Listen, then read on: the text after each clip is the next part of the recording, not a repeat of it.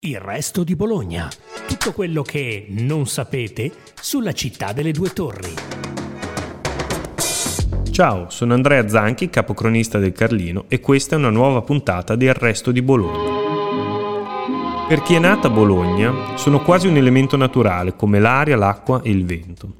Per chi viene da fuori e rimane a vivere qui invece sono al tempo stesso la scoperta e la certezza più incredibili che si possano trovare. Per i turisti, infine, sono uno o forse il principale motivo per venire in vacanza in città. Stiamo ovviamente parlando dei portici, il simbolo di Bologna al pari del Nettuno, delle Due Torri e di San Luca. Portici dichiarati patrimonio UNESCO dell'umanità nel luglio del 2021. I bolognesi alla fine sono convinti di sapere tutto o quasi tutto dei portici e della loro storia. Ma se c'è una certezza, quando si parla di portici, è che le scoperte non finiscono veramente mai. Ad esempio, siete sicuri di sapere quando sono nati veramente i portici? Oppure qual è il portico più antico in città? O ancora quello più lungo e quello più stretto, cioè dove si fa più fatica a passare? Per rispondere a questa e ad altre domande abbiamo interpellato uno dei più importanti esperti di storia locale, nonché collaboratore del resto del Carlino di Bologna, ossia Marco Poli. Ciao Marco, intanto benvenuto a Il resto di Bologna. Grazie, grazie a voi. E i portici sono sicuramente l'elemento caratterizzante di Bologna, eh, ah, eh, certo. uno dei motivi per cui la città è conosciuta in tutto il mondo. Sappiamo e ce lo ripetiamo spesso che sono stati insigniti del eh, premio del riconoscimento di patrimonio dell'umanità nell'estate del 2021, però ci sono tanti aspetti che gli stessi bolognesi magari non conoscono. Ecco.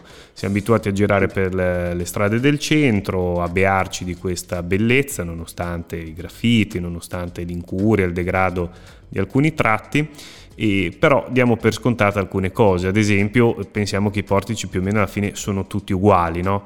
In realtà ci sono mm. portici più larghi, più stretti, più alti, più vecchi, più giovani, diciamo. Ci vuoi dare un po' una proprio carrellata così. di queste caratteristiche? Proprio così, proprio così. Io comincerei con un luogo comune che c'è ancora fra i nostri concittadini, soprattutto bolognesi, ecco, quelli i nativi, diciamo così, e cioè il fatto che i portici servissero agli studenti per dormirci sotto. Beh, eh, gli studenti che arrivavano a Bologna eh, dopo l'inizio dell'attività dell'università erano generalmente ricchi, figli di famiglie italiane e straniere ricche che addirittura arrivavano con il servo al seguito, quindi non dormivano sotto i portici.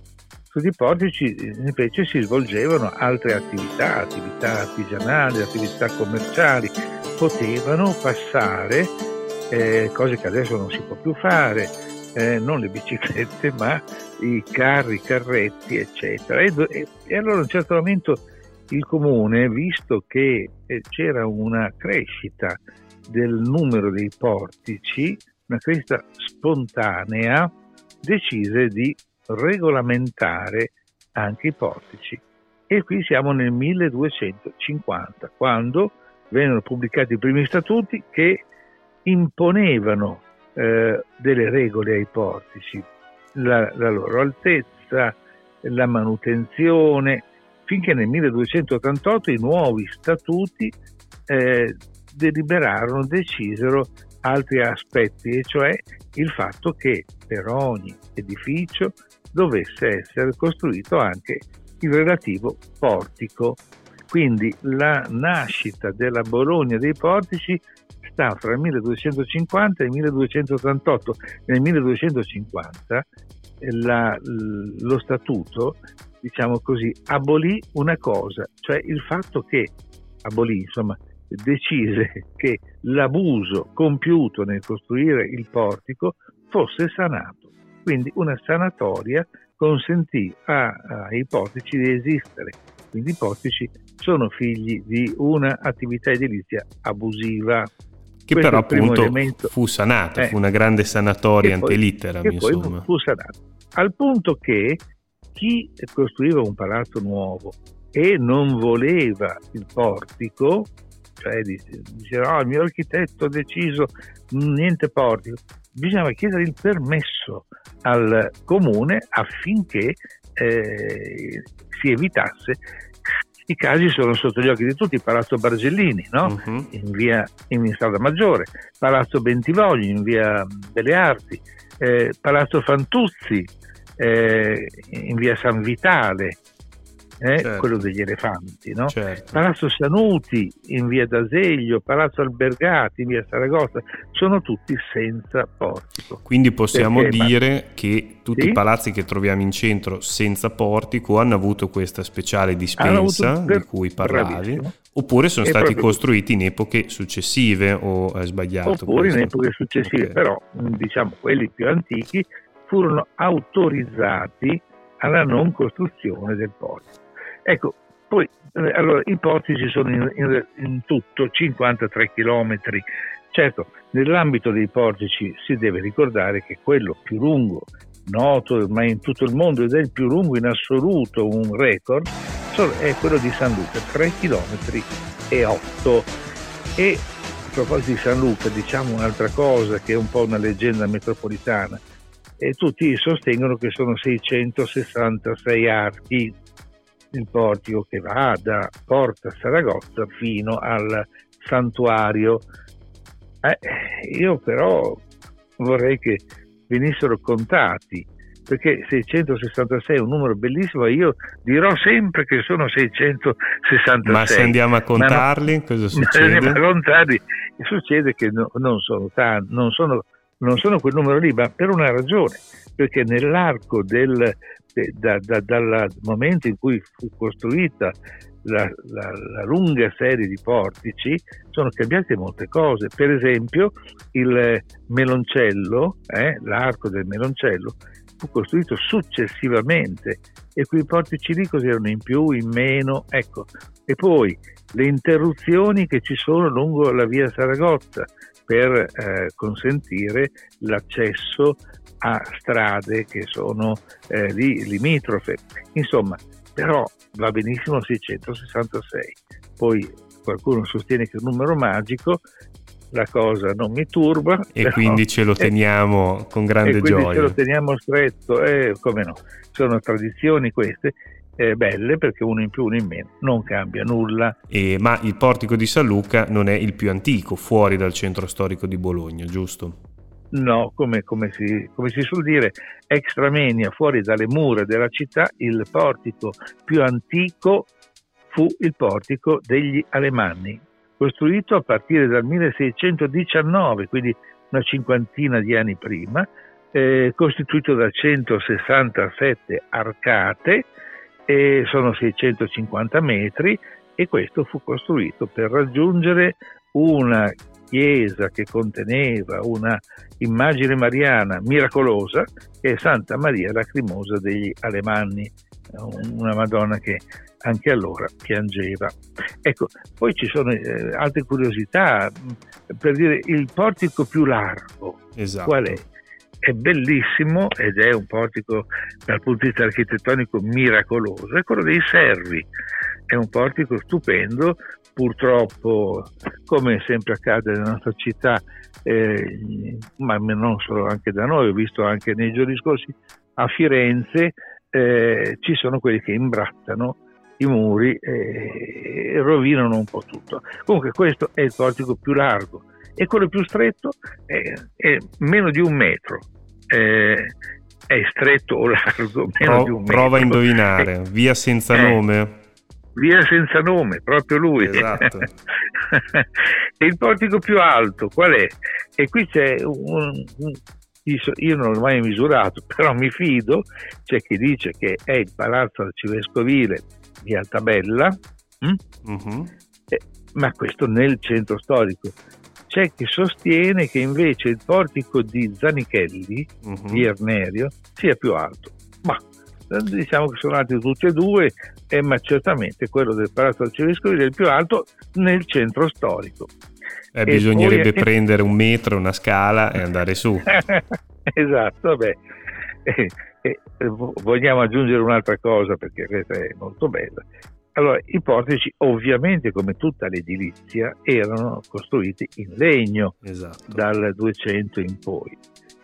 Il legno era preziosissimo ma aveva infatti consentì la costruzione di, di mezza Bologna, di quasi tutta Bologna, meno le torri, ecco, che non erano di legno, anche se le scale sì erano di legno. Esatto, eh, esatto. detto questo, eh, un, il legno aveva un difetto che poteva eh, incendiarsi e quindi incendiandosi il portico veniva giù tutto, ecco, oppure altre parti dell'edificio. Allora a questo punto, dalla seconda metà del 400, poi Bentivoglio, eh, si disse mai più portici di legno. Bisogna trasformarli da portici di legno, da eh, stampelle in legno a eh, pietra. E cominciò appunto Giovanni II Bentivoglio, proseguirono i legati pontifici nel, nel secolo successivo e via via eh, tutti i portici furono eh, irrobustiti. Ma uno dice: Ma cosa hanno fatto? Hanno tagliato il legno? No, lo hanno incartato all'interno di pietre che costituivano eh, un involucro che li conteneva in modo da non fare operazioni eh, pericolose. Quindi se, se, in alcuni casi andiamo a vedere dentro al, alla pietra cosa c'è, c'è un, un'anima di legno. Però, Però qualcosa in legno è rimasto, giusto? se uno gira per la città lo vede. Proprio così, caro direttore. Allora, cosa succede? Che otto portici di legno sono rimasti, quindi evidentemente anche allora le multe, le, le, le, le sanzioni non facevano paura. Comunque, otto sono rimasti, il più antico è quello duecentesco di Casa Isolani, dove, dove ci sono le famose tre frecce che, come si è detto eh, nei giorni scorsi eh, sono uno scherzo di tipo goliardico. Esatto, a cui abbiamo ecco. dedicato eh, una, una, puntata doc proprio. Esattamente, esattamente. E poi il più recente è quello di, di, di via dei Gombruti, eh, al numero 7 via dei Gombruti c'è un portico di legno. Insomma, eh, ne sono rimasti, ce ne sono altri eh, ancora molto affascinanti. Eh, in alcuni casi, come anche Palazzo Isolani, eh, sostenuti, aiutati da colonne in pietra che li affiancano, onde non, non correre rischi eh, particolari. Ecco, io credo che queste siano le cose essenziali che si possono eh, dire sui, eh, sui, nostri portici. Eh, per esempio, io aggiungerei che ovviamente la porta che ha più portici è via è Saragozza. Porta Saragozza, sola, esatto. La, la, sola Saragozza e via Saragozza sono un chilometro e sei di portici uno dietro l'altro. Ecco, quindi, e poi ci sono altre vie che sono eh, porticate. Nel, nel centro storico, nel, scusa, fuori dal centro storico, eh, oltre via Mazzini, perché lì c'è il portico degli Alemanni, pensa che la, la via che ha più portici è via Bellaria. Ah beh. Perché? Perché Nonostante sia di recente costruzione, recente ovviamente in uno spettro storico millenario.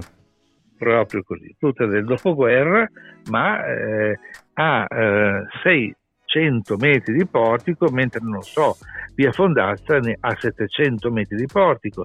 Fondazza è tutto un portico, pure, pure, pure lei.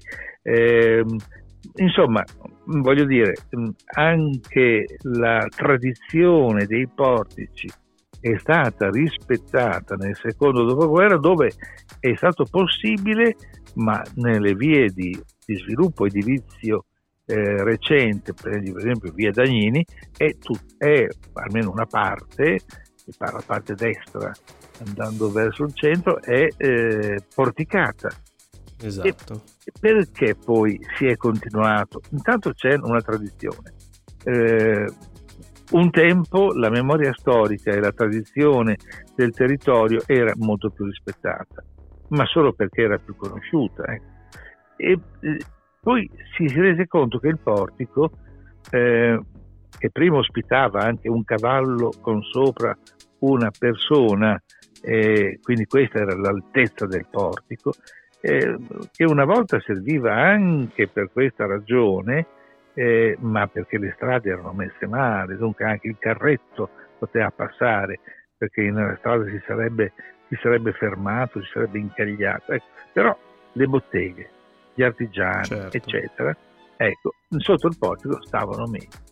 Esatto. E quindi il portico oggi fa tutt'uno con il negozio, con l'attività commerciale e con questa ragnatela che c'è nella nostra città, nel centro in particolare, eh, di negozi. Eh, ti, ti, fermi davanti alla vetrina di un negozio che ha il portico, non prendi l'acqua se piove, non ti bruci i capelli se c'è il sole e stai un po' al fresco, esatto. E stai un po' al fresco. L'unica parte che non è così porticata è il quadrilatero, perché? Perché è di origine romana e non medievale. Grazie a Marco Poli per queste grandi informazioni sui portici che ci ricordano di nuovo quanto questo elemento architettonico sia diventato, anche se lo sappiamo, è giusto ricordarselo ogni tanto, un elemento veramente distintivo della nostra città. Grazie per averci ascoltati. Seguite ancora Il Resto di Bologna, il podcast della redazione del Resto del Carlino.